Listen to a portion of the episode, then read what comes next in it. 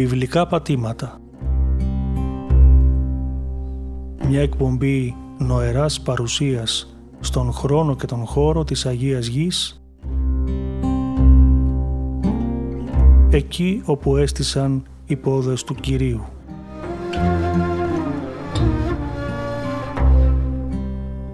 Παρουσιάζει ο πρωτοπρεσβύτερος Σπυρίδων Λόντος.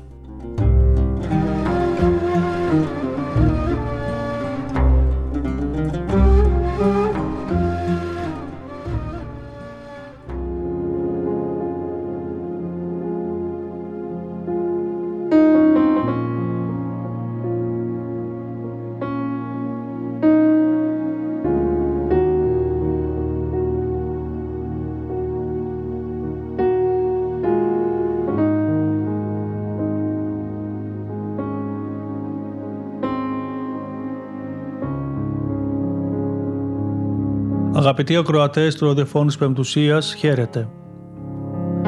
Σας καλωσορίζουμε για μία ακόμα φορά στην εκπομπή μας βιβλικά πατήματα και σας ευχόμαστε καλή ακρόαση.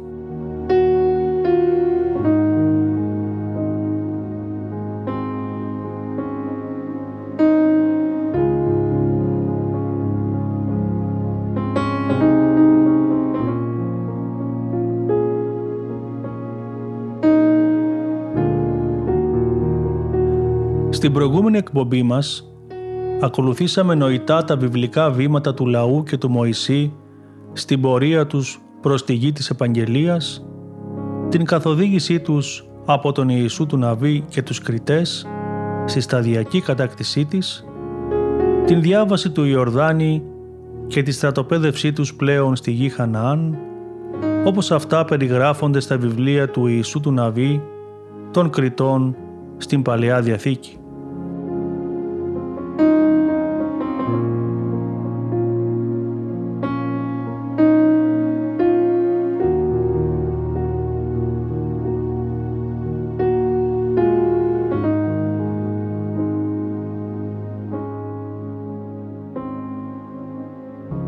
Τα βιβλία αυτά που ανήκουν στα ιστορικά βιβλία της Παλαιάς Διαθήκης έχουν έντονα πολεμικό χαρακτήρα, διότι περιγράφονται σε αυτά οι αγώνες για την εγκατάσταση των Ισραηλιτών στην Παλαιστίνη. Αυτή η εγκατάσταση ήταν σταδιακή, αφού οι φυλές εξ αρχής κινήθηκαν προς το κληρονομικό τους μερίδιο και κατέλαβαν κυρίως τις ορεινές περιοχές, μια σειρά φρουρίων και πόλεων στις παιδινές περιοχές δεν κατακτήθηκαν και παρέμειναν στην κατοχή των Χαναναίων.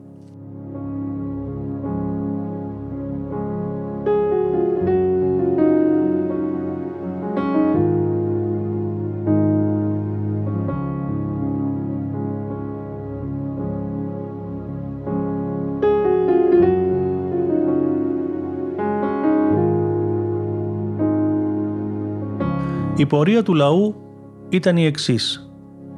Ξεκινώντας από το όρο Σινά, κατευθύνθηκαν βόρειο-ανατολικά προς την έρημο της Παλαιστίνης, δυτικά του Ιορδάνη, όπου περιπλανιόνταν για 40 χρόνια, μέχρι τη διάβαση του ποταμού και την είσοδό του στη γη που του υποσχέθηκε ο Θεός.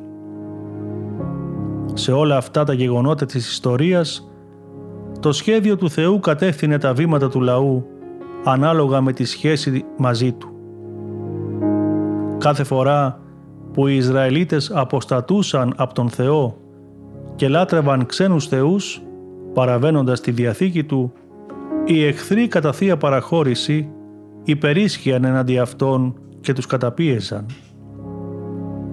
Όταν όμως αυτοί επέστρεφαν μετανιωμένοι ζητώντας την προστασία Του, ο Θεός πάντα τους έσωζε. Έτσι, αυτό το σχήμα, όπως το χαρακτηρίζει ο Μητροπολίτης Γόρτινος και ομότιμος καθηγητής κύριος Ιερεμίας, αποστασία, καταπίεση, προσευχή, σωτηρία, διέπει τις σχέσεις Θεού και λαού μέχρι την περίοδο της μοναρχίας.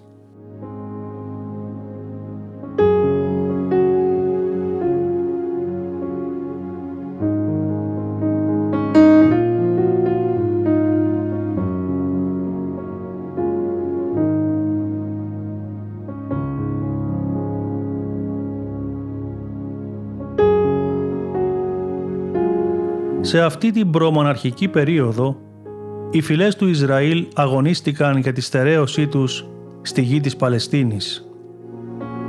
Η ομόσπονδη κοινωνία των 12 φυλών δεν είχε κεντρική διοίκηση.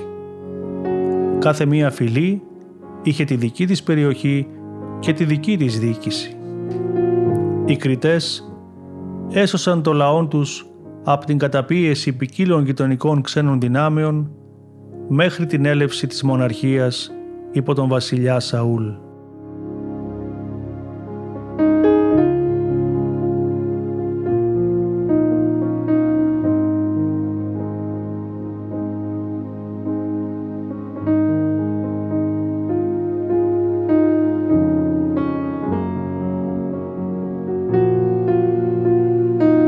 Στο τέλος της περίοδου αυτής, άξιο αναφοράς είναι και το γεγονός της έντονης καταπίεσης των Φιλιστέων, οι οποίοι εγκαταστάθηκαν στα νοτιοδυτικά, στην παραθαλάσσια ζώνη και προσπάθησαν να επεκτείνουν την κυριαρχία τους στην κεντρική ορεινή περιοχή.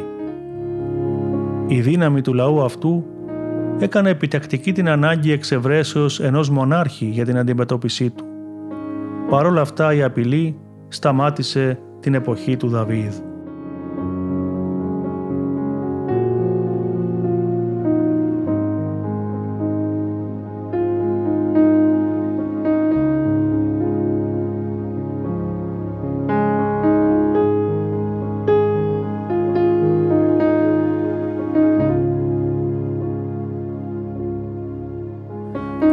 Το θεμελιακό γεγονός της εθνοκεντρικής κοινωνίας είναι κατά τον ομότιμο καθηγητή Ηλία Οικονόμου η εισαγωγή του νέου επαναστατικού για την κοινωνία θεσμού του θεσμού της Βασιλείας.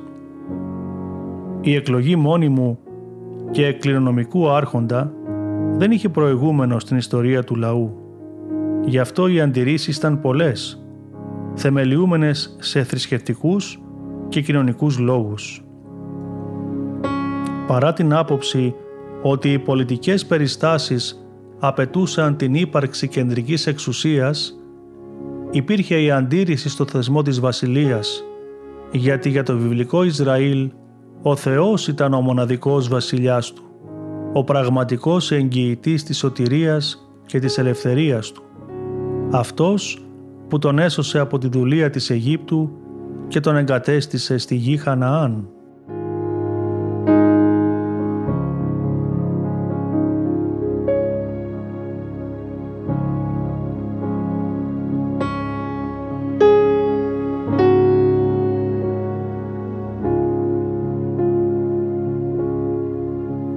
Ήδη στο βιβλίο της Εξόδου, στη γνωστή οδή του Μωυσή και του λαού του Ισραήλ προς τον Θεό, ο τελευταίος δοξάζεται ως Κύριος βασιλεύων εις τον αιώνα και επαιώνα και έτη. Εάν το συγκεκριμένο χωρίο συγκαταλέγεται στις αρχαίες διηγήσεις του βιβλικού κειμένου, τότε ήδη από την εποχή του Μωυσή αναπτύσσεται η ιδέα του Θεού ως βασιλιά και με έμεσο τρόπο εισάγεται η ιδέα της μοναρχίας. Η ιδέα των θεών ως βασιλιάδων αποτυπώνεται σε αρκετά κείμενα των ομόρων λαών του Ισραήλ και θα μπορούσε να είχε εισαχθεί στον Ισραήλ από αυτούς.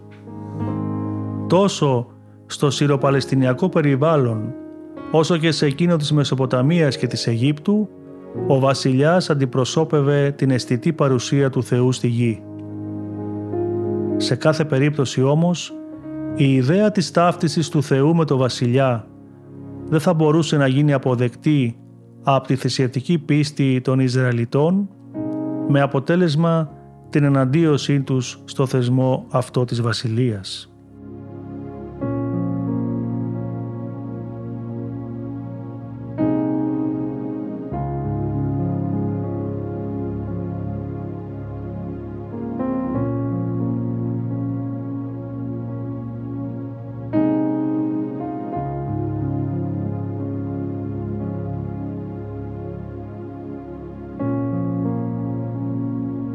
Η μεγάλη πλειοψηφία των βιβλικών διηγήσεων συμπεριλαμβανομένων των χωρίων που αναφέρονται στην έννοια του Θεού ως βασιλιά προέρχεται από την περίοδο μετά την εγκαθίδρυση της μοναρχίας στον αρχαίο Ισραήλ και εμφανίζει σαφή αντίδραση έναντι του θεσμού της βασιλείας.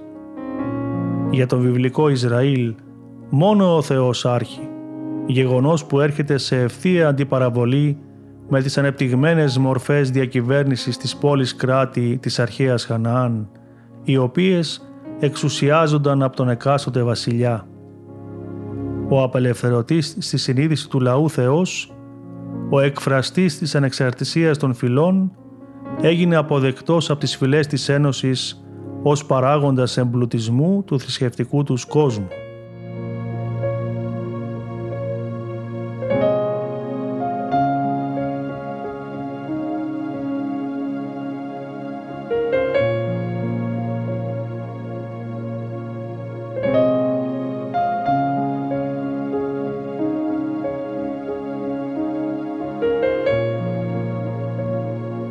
Τελικά δύο αιώνες μετά την εγκατάσταση στην Παλαιστίνη ξεκίνησε ο θεσμός της βασιλείας που έφερε κοινωνικές αλλαγές με τον συγκεντρωτικό της χαρακτήρα. Την περίοδο αυτή όλοι οι κοινωνικοί δείκτες παρουσίασαν ανάπτυξη. Σημαντικά οχυρωματικά έργα, δημόσια κτίρια και ναΐδες πόζουν στις πόλεις, ενώ παράλληλα αναπτύσσονται πολιτιστικές και εμπορικές σχέσεις με άλλους λαούς.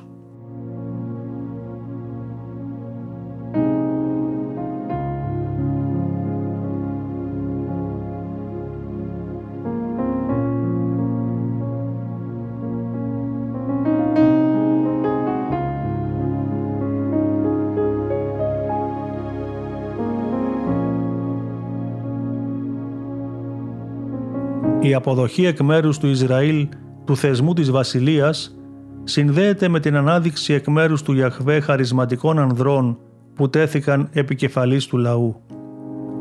Οι χαρισματικοί αυτοί άνδρες συνιστούν αποκλειστική επιλογή του Θεού, καθώς εκείνος αποφασίζει ποιοι θα ηγηθούν του λαού του.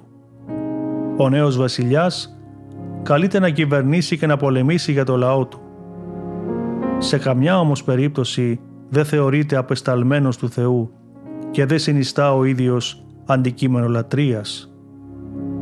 Ωστόσο, ο βασιλιάς διακρίνεται από τους κοινούς θνητούς καθώς ήταν και χρησμένος και εκλαμβανόταν ως πρόσωπο ιερό.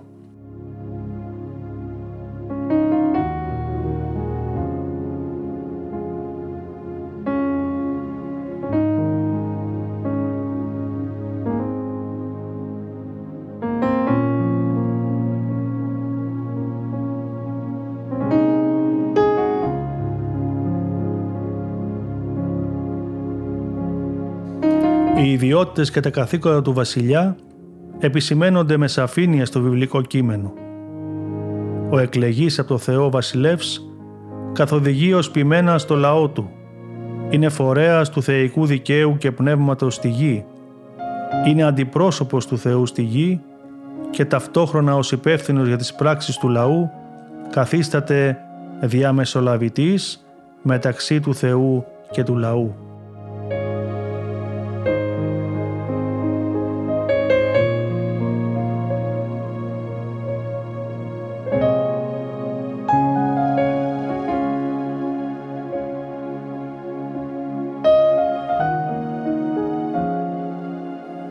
Ρόλος του προφήτη Σαμουήλ υπήρξε καθοριστικός κατά την μεταβολή του πολιτικού συστήματος του βιβλικού Ισραήλ από αφικτιονία φυλών σε βασιλεία.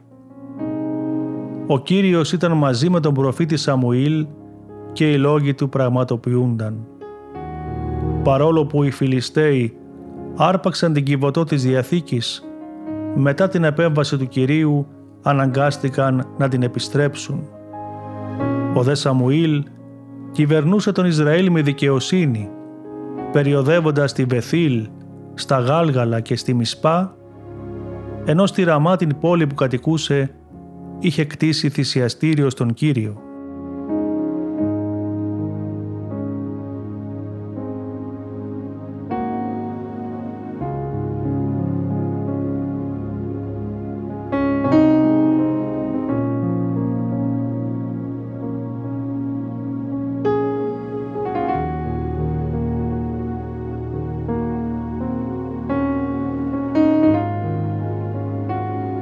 Όπως μαρτυρεί το βιβλικό κείμενο, οι πρεσβύτεροι του λαού ζήτησαν από τον Σαμουήλ να ορίσει βασιλιά, όπως γινόταν και στα υπόλοιπα έθνη.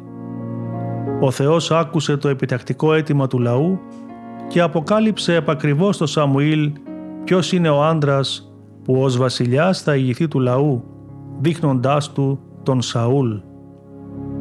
Έτσι ο Σαμουήλ έχρισε βασιλιά τον Σαούλ, εκαθιδρύοντας κατά αυτόν τον τρόπο το θεσμό της μοναρχίας στον βιβλικό Ισραήλ. Ο πρώτος βασιλιάς, έχοντας το πνεύμα του Θεού, συγκαταλέγεται στους προφήτες του λαού.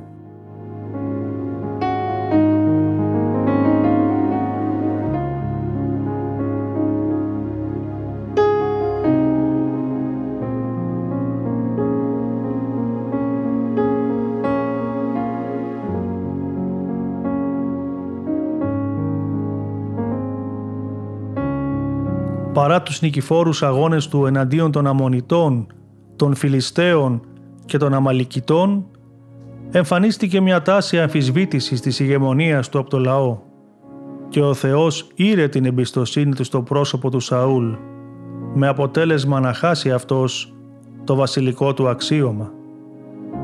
Την κατάλληλη όμως στιγμή αναδείχτηκε ο μελλοντικός διάδογος, ο Δαβίδ, ο οποίος καλείται όχι μόνο να στυλώσει το ηθικό του λαού, αλλά και να διασφαλίσει την απρόσκοπτη διαβίωσή του από τους άμεσους εχθρούς, τους Φιλιστέους, αλλά και από τους υπόλοιπους λαούς που κατοικούσαν στην περιοχή.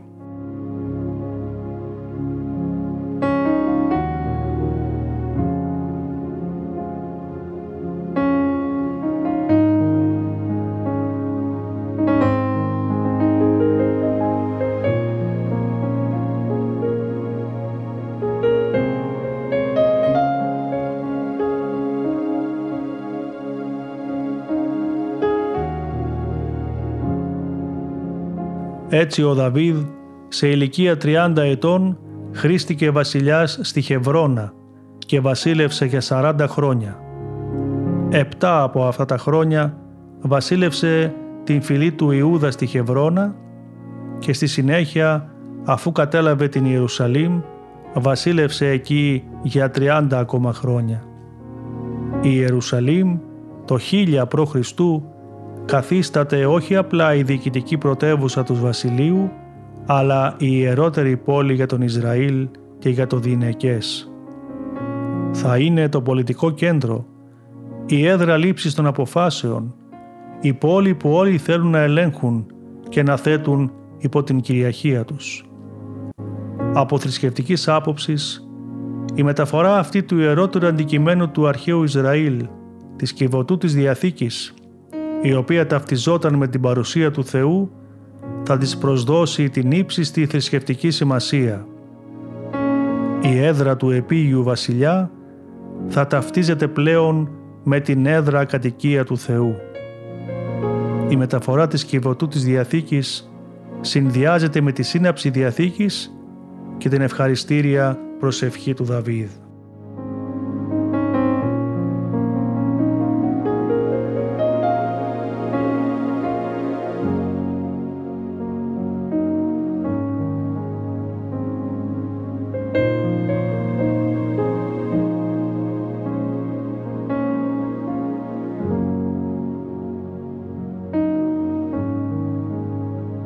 Ο Δαβίδ μετά από επιτυχείς πολέμους επέκτηνε τα όρια του Ηνωμένου Βασιλείου, το οποίο είχε τα χαρακτηριστικά ενός στοιχειώδους κράτους. Παρόλες τις εσωτερικές αμφισβητήσεις, ήταν ο εκλεκτός βασιλιάς του Θεού, σύμφωνα και με την προφητεία του Νάθαν για τη διαιώνιση της Δαβιδικής δυναστείας.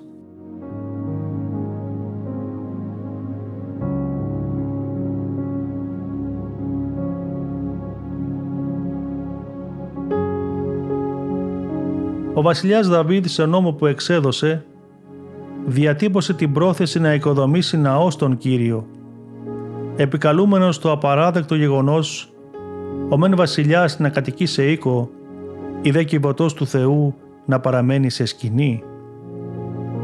Ο προφήτης Νάθαν με θεϊκή παρέμβαση εναντιώνεται στην επιθυμία του βασιλιά, μιας και δεν εκφράστηκε μέχρι τότε επιθυμία του Θεού γι' αυτό, ούτε τα ιστορικά δεδομένα το επέτρεπαν.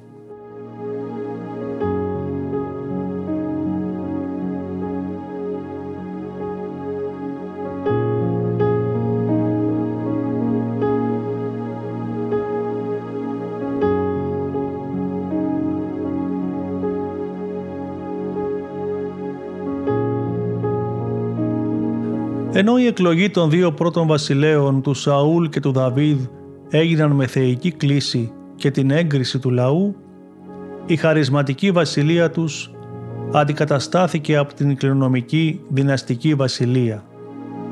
Ο διάδοχος του Δαβίδ θα ήταν ένας από τους γιους του. Έτσι, ο γιος του Σολομώντας ήταν ο τρίτος βασιλιάς του βιβλικού Ισραήλ.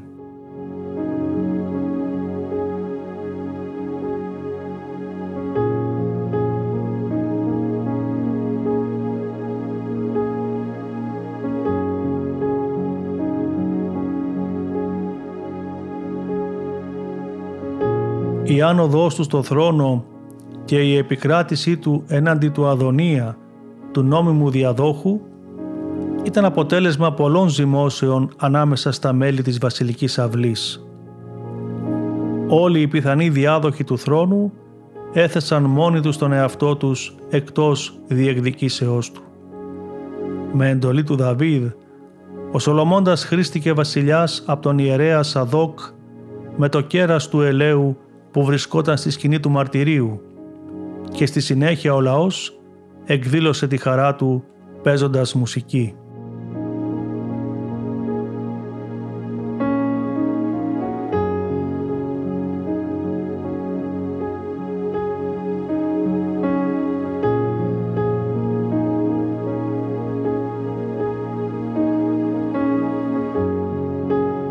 Ο σοφός βασιλιάς προβαίνει στην οργάνωση του βασιλείου του. Ορίζει αρμόδιο για κάθε διοικητική ενέργεια και συγκεκριμένα ιερέα, γραμματής, αρχιστράτηγο, οικονόμο του οίκου του και δώδεκα υπάλληλους για την συλλογή της τροφής του.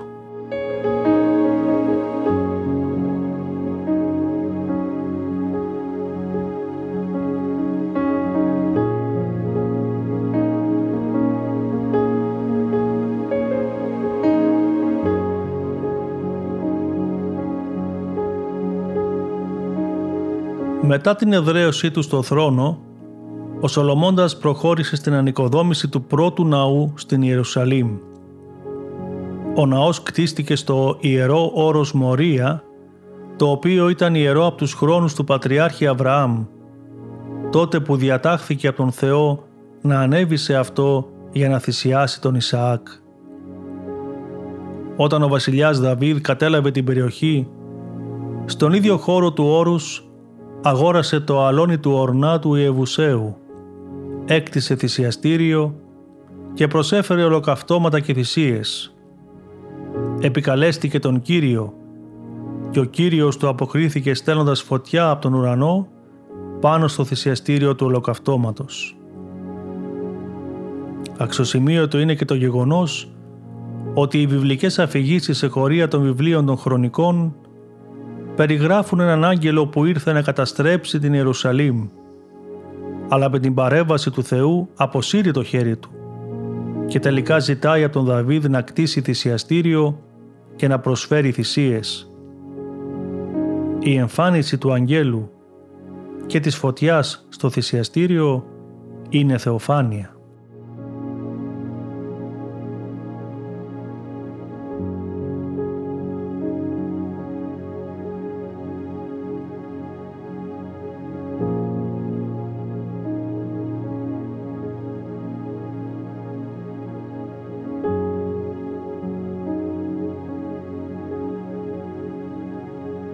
Ο βασιλιάς Σολομώντας άρχισε να κτίζει το ναό του Κυρίου στην Ιερουσαλήμ, στο όρος Μορία, όπου ο Κύριος είχε φανερωθεί στον πατέρα του Δαβίδ, το τέταρτο έτος της βασιλείας του, 420 χρόνια μετά την έξοδο του λαού από την Αίγυπτο.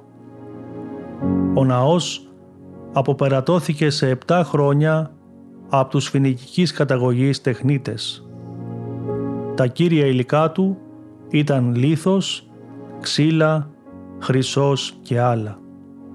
Τα ξύλα, κατόπιν ειδικής συμφωνίας με το βασιλιά της Τύρου Χιράμ, προέρχονταν από το βουνό Λίβανος.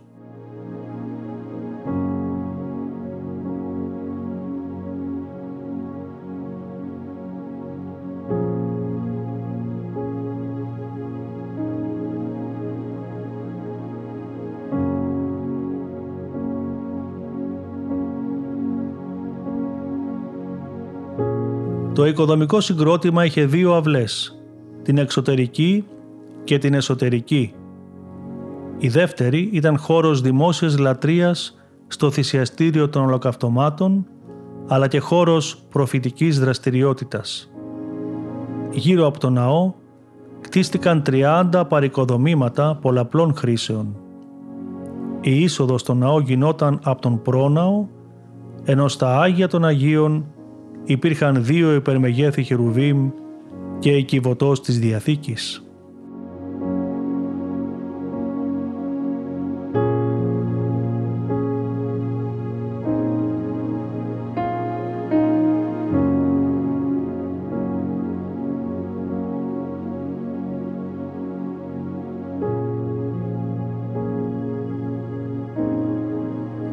Μετά την καθιέρωση του ναού, ο Σολομώντας έθισε θυσίαν ενώπιον του Κυρίου και υγείασε το μέσον της αυλής το καταπρόσωπον του οίκου Κυρίου προβαίνοντας στις ίδιες πατροπαράδοτες ενέργειες. Επίησε εκεί την ολοκαύτωση, δηλαδή προσέφερε θυσία και κατέκαυσε τα προσφερθέντα. Ο ναός αυτός του Σολομώντα καταστράφηκε αργότερα και η κυβωτός της Διαθήκης κάηκε μαζί του.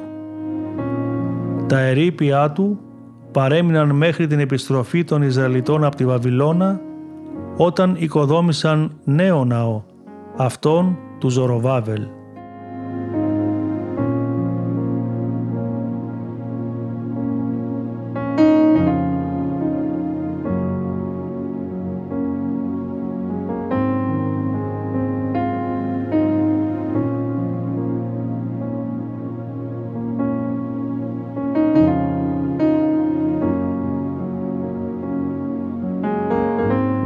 Ανοικοδομικό έργο του Σολομώντα περιλάμβανε και την ανέγερση νέων πόλεων ή την ανακατασκευή υπαρχουσών.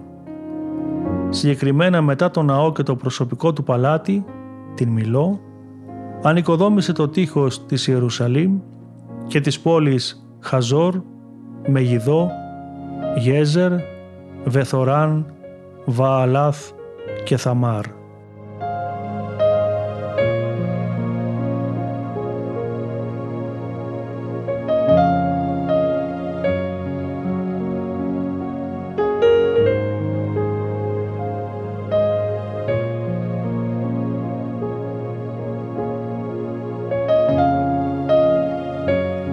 Παράλληλα, καλλιεργήθηκε η εμπορική δραστηριότητα. Οι εμπορικές σχέσεις με όμορους λαούς συνιστούσαν μια πρώτη εκδήλωση οικονομικής διπλωματίας που σκοπό είχε όχι απλά την εξομάλυση των διεθνών σχέσεων, αλλά τη δημιουργία συμμαχιών που επιτρέπουν τη συνεργασία, την απρόσκοπτη διακίνηση των αγαθών και την περαιτέρω οικονομική άνθηση πέραν των άριστων διπλωματικών σχέσεων με την Τύρο και τον βασιλιά της Χιράμ, ο Σολομώντας ανέπτυξε εμπορικές σχέσεις με την Αραβία, την Κιλικία και την Συρία. Ο παντοδύναμος βασιλιάς ήταν ο θεματοφύλακας του νόμου και ο ναός της Ιερουσαλήμ ήταν το σημείο ενότητας της θρησκευτικής έκφρασης του λαού και το μέσο άσκησης εκ μέρους του βασιλιά της εθνικής πολιτικής. Η υποταγή στο θέλημα του Θεού, η άσκη της λατρείας αποκλειστικά στο ναό της Ιερουσαλήμ και η ενότητα που συνεπάγεται η πρακτική αυτή για τη διατήρηση της συλλογικής ευθύνης υπό την εξουσία του και χρησμένου βασιλιά συνιστούσαν τους θεμελιώδεις παράγοντες της βιβλικής ιστορίας και θεολογίας.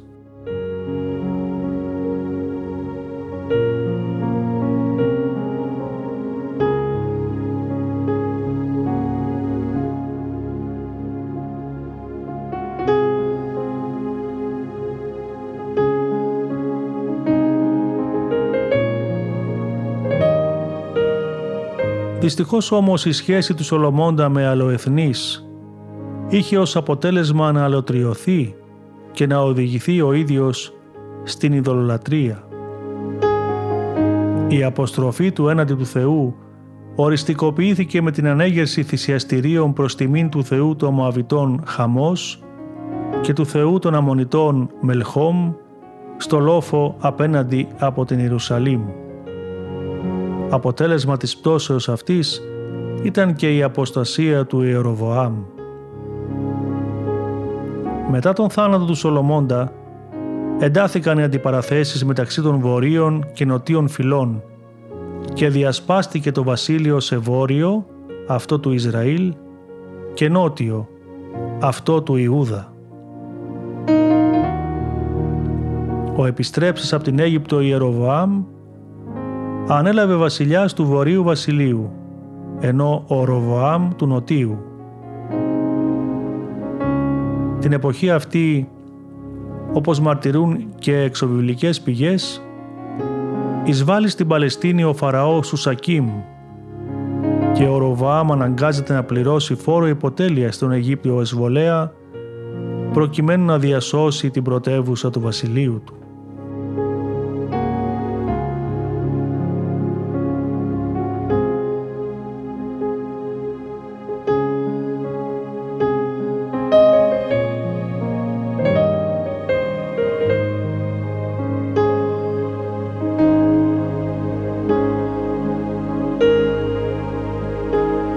Αφήγηση συνεχίζεται με τις αναφορές των ηγεμόνων των βασιλείων μέχρι τις ημέρες της καταστροφής της Σαμάριας και την υποδούλωση του Βορείου Βασιλείου στους Ασσυρίους το 722 π.Χ. και αργότερα την καταστροφή της Ιερουσαλήμ από τον Αβουχοδονόσορα και την υποταγή του Νοτίου Βασιλείου στους Βαβυλωνίους το 586 π.Χ. Ο πληθυσμός του Νοτίου Βασιλείου μετακινήθηκε υποχρεωτικά στη Βαβυλώνα και μόνο ένα μικρό μέρος παρέμεινε στην Παλαιστίνη.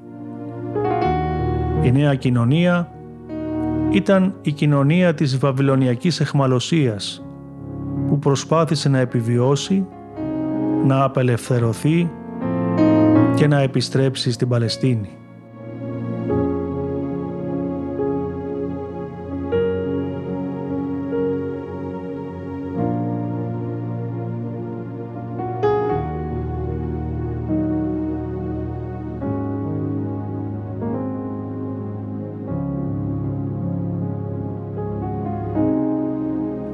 Καταστροφή των δύο βασιλείων ήταν το αποτέλεσμα της αποστασίας των ηγεμόνων τους από το Θεό και της καταπάτησης των όρων της Διαθήκης. Όμως, το σχέδιο του Θεού για τη σωτηρία του κόσμου συνεχίστηκε. Μέσα στο γενικό κλίμα της αποστασίας υπάρχει ένα ευσεβές υπόλοιπο τηρητών της Διαθήκης για χάρη του οποίου η υπόσχεση του Θεού προς τον Δαβίδ θα πραγματοποιηθεί. Η έννοια του υπολείπου αποτελεί μία από τις θεμελιώδεις έννοιες της Παλαιάς Διαθήκης και κατέχει ιδιαίτερη θέση στο προαιώνιο σχέδιο του Θεού για τη σωτηρία του ανθρώπου.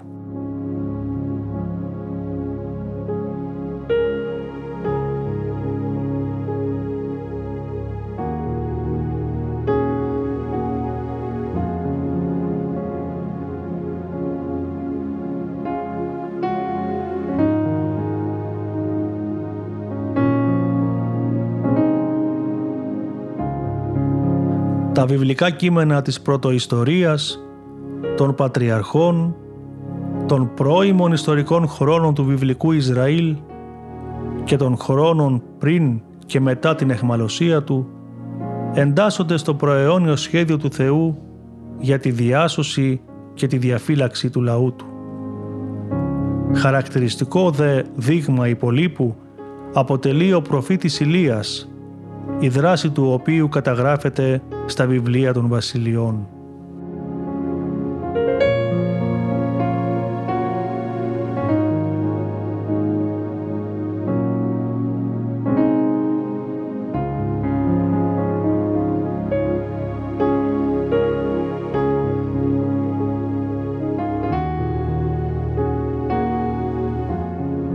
Ο προφήτης έδρασε όταν ο βασιλιάς Αχαάβ ενίσχυσε τη συμμαχία με τους Φίνικες και με τη σύζυγό του Ιεζάβελ εισήγαγε τη λατρεία των ψευδοθεοτήτων του Βάλ και της Αστάρτης. Προς τιμή τους, ο βασιλιάς οικοδόμησε ναό, στον οποίο προσέφεραν και λατρευτικές υπηρεσίες. Η αποστασία του λαού και η προσκύνηση των ομοιωμάτων του Βάλ προκάλεσαν τη θεϊκή παρέμβαση.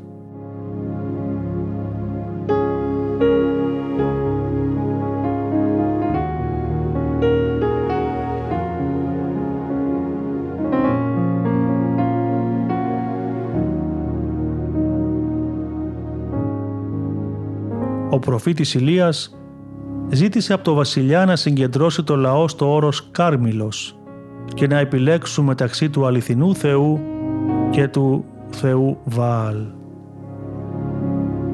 Προσκάλεσε τους 450 ψευδοπροφήτες του Βαάλ να προσευχηθούν να στείλει ο Θεός τους φωτιά για τη θυσία.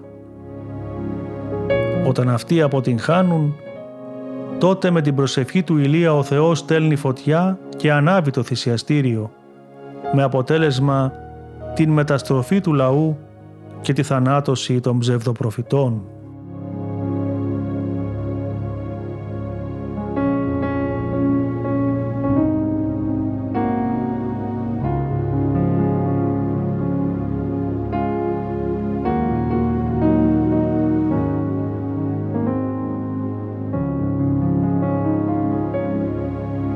Προσωρινή αυτή νίκη του Ηλία είχε ως αποτέλεσμα να εκδιωχθεί και να περιπλανάται στην έρημο, όπου ο Θεός με τη βοήθεια ενός αγγέλου του εξασφάλιζε τροφή και νερό για τη σωτηρία του.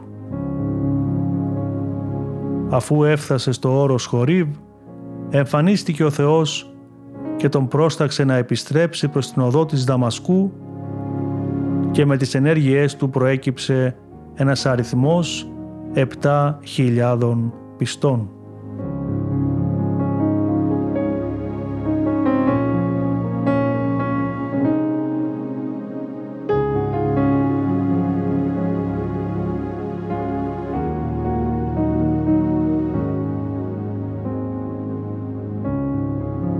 Αγαπητοί μας ακροατές, ολοκληρώνουμε στο σημείο αυτό και τη σημερινή ραδιοφωνική εκπομπή μας στο φιλόξενο σταθμό της Πεμπτουσίας και θα παραθέσουμε στην αγάπη σας, όπως και σε προηγούμενες εκπομπές μας, άλλον έναν ύμνο της Ιουδαϊκής λογοτεχνίας, τον περίφημο νικητήριο ύμνο του βασιλιά Δαβίδ προς τον Κύριο, σε μετάφραση στην Νεοελληνική, κείμενο της Ελληνικής Βιβλικής Εταιρείας.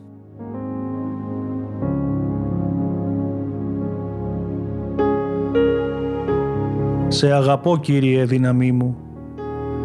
Εσύ είσαι Κύριε το καταφύγιό μου, το φρούριό μου και ο ελευθερωτής μου.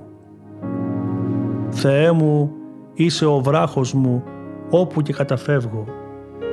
Η ασπίδα μου και η δύναμη που με λυτρώνει. Είσαι ο ψηλός ο πύργος μου, το καταφύγιό μου. Είσαι ο σωτήρας που με σώζει από την αδικία. Στον Κύριο ανήκει κάθε ύμνος. Αυτόν καλό να με βοηθήσει και από τους εχθρούς μου σώζομαι. Κύματα με περικύκλωσαν θανάτου, ποταμοί ολέθρου με κατατρώμαξαν. Με ζώσαν τα δεσμά του άδη και ο θάνατός μου έστησε τις παγίδες του. Φώναξα μέσα στη θλίψη μου στον Κύριο. Από το Θεό μου ζήτησα βοήθεια. Άκουσε τη φωνή μου από τον ναό του και η έκκλησή μου προς εκείνον για βοήθεια έγινε δεκτή. Τότε η γη σαλεύτηκε και άρχισε να τρέμει. Ταράχτηκαν τα οροναθέμελα και σύστηκαν γιατί ήταν οργισμένος. Βγήκε καπνός από τους μικτήρες του και από το στόμα του μια καταλυτική φωτιά ανάμεικτη με κάρβουνα αναμένα. Χαμήλωσε τα ουράνια και κατέβηκε. Κάτω από τα πόδια του το σύννεφο του γνώφου. Ανέβηκε στα χερουβίμ και πέταξε, όρμησε με του ανέμου τα φτερά. Έκανε το σκοτάδι κάλυμά του που τον περιτυλίγει, σκηνή του τα τρισκότινα νερά και τα πυκνά τα σύννεφα. Με μια μπροστά του αστραπή πέρασαν σύννεφα πυκνά, χαλάζι και αναμένα κάρβουνα. Και βρόντισε από τους ουρανούς ο Κύριος και τη φωνή του ο ύψιστος άφησε να ακουστεί ως αν χαλάζει και αναμένα κάρβουνα. Τα βέλη του ξαπόστηλε και τους εχθρούς τους σκόρπισε τις αστραπές του έστειλε και τους κατατρώμαξε. Τότε οι πυθμένες φάνηκαν της θάλασσας και ξεσκεπάστηκαν τις οικουμένης στα θεμέλια από την απειλή σου, Κύριε, και από την οργισμένη αναπνοή σου. Άπλωσε από ψηλά το χέρι του και με έπιασε, με τράβηξε από την πλημμύρα των νερών. Από τους δυνατούς εχθρούς μου με ελευθέρωσε από τους αντιπάλους μου που ήταν από μένα πιο ισχυροί. Τη συμφοράς μου την ημέρα με ευνηδίασαν, αλλά ο Κύριος στάθηκε στήριγμά μου. Σε τόπο με έβγαλε ανοιχτό, με γλίτωσε γιατί με αποδέχεται με καλοσύνη.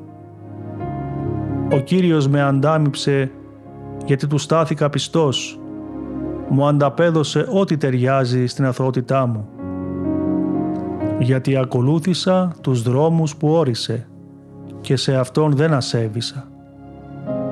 Για οδηγό μου είχα όλα τα προστάγματά του και δεν απομακρύνθηκα από τους νόμους του.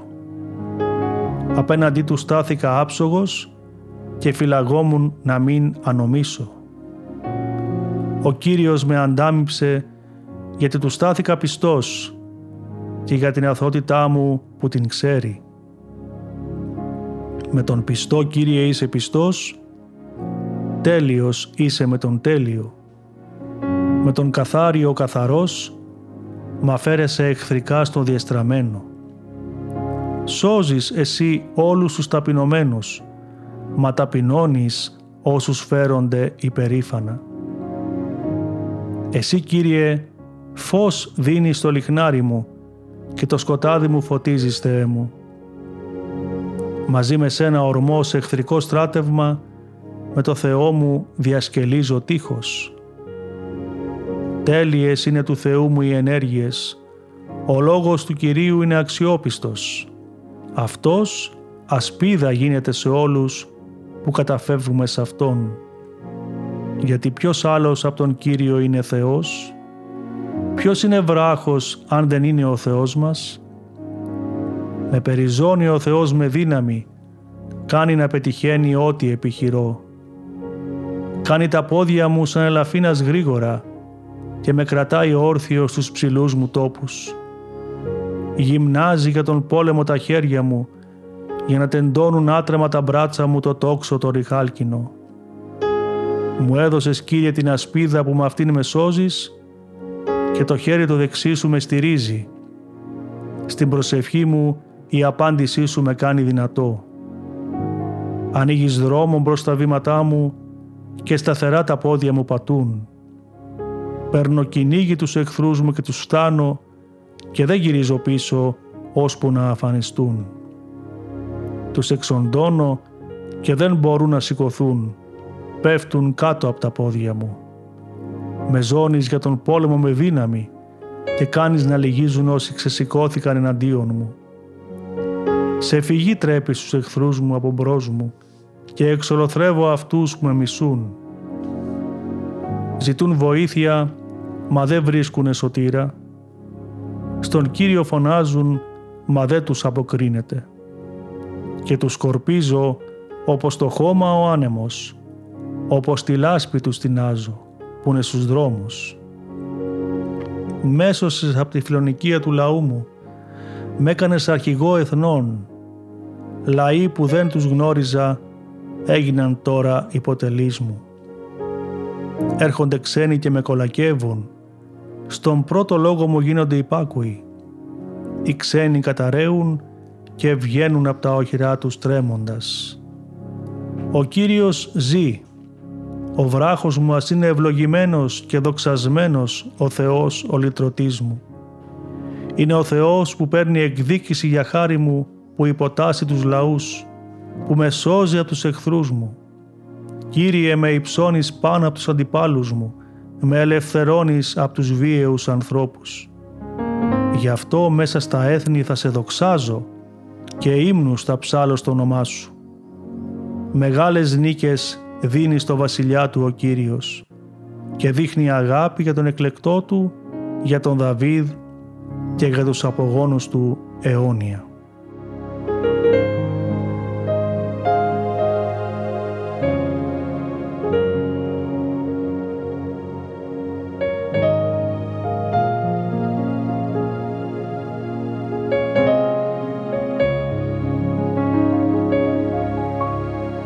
Αγαπητοί ακροατές του ραδιοφωνικού σταθμού της Πεμπτουσίας, σας ευχαριστούμε που συμμετείχατε μαζί μας στο νοητό αυτό ταξίδι στην Αγία Γη και τη βιβλική ιστορία μέσω των εκπομπών μας. Μέχρι την επόμενη συνάντησή μας, σας ευχόμαστε η χάρις του Θεού να σας αγιάζει. Χαίρετε πάντοτε.